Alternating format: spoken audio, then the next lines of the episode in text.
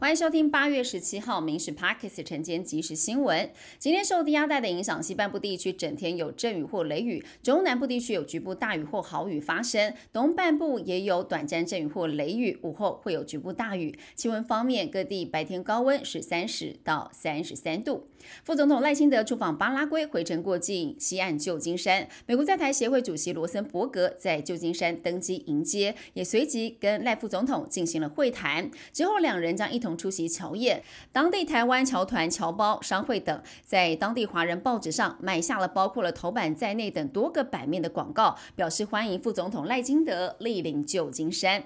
艺人大牙指控黑人陈建州在十一年前性骚扰，陈建州告刑事加重诽谤罪，在昨天北检以告诉人身份来传唤，看他穿西装打领带，从容的应讯，还强调要用司法捍卫清白。五户以上的囤房大户超过五成逃漏税。财政部数据，去年到今年，五户以上的囤房大户租金所得的申报查核完成四千八百七十七件当中，两千五百三十件必须要补税，逃漏占比是百分之五十一点八七，补税金额高达了一亿一千两百三十八万。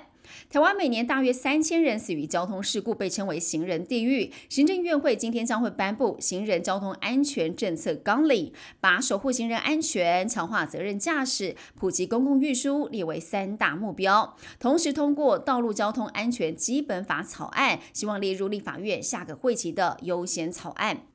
苗栗有位老先生，五年前曾经因为高胆固醇血症导致急性心肌梗塞，后来探寻偏方，自己买鱼的肝脏回家萃取鱼肝油来食用。抽血检查发现这个血胆固醇过高，另外重金属汞跟砷的浓度也都已经超过了正常的范围。医师提醒，自行提炼的鱼肝油极有可能含有重金属超标的风险，千万不要听信偏方。甲有骑士在路上突然被虎头蜂叮到了耳朵，头晕想吐，脸色苍白，所幸送医之后是没有大碍。专家提醒，八九月蜂巢进入了警戒状态，也是虎头蜂叮人的高峰季节，而遇上最好是绕道而行，看到蜂窝千万不要动手去摘除。中原普渡是民间祭拜好兄弟的日子，有不少禁忌要注意。民俗专家提醒，七月的时候要早点回家，不要挂风铃，不要吹口哨，还有普渡要避免用香蕉、梨子来拜拜。普渡的仪式，专家提醒，因为阴间没有通货膨胀，所以纸钱不是越烧越多越好，烧多了反而容易树大招风。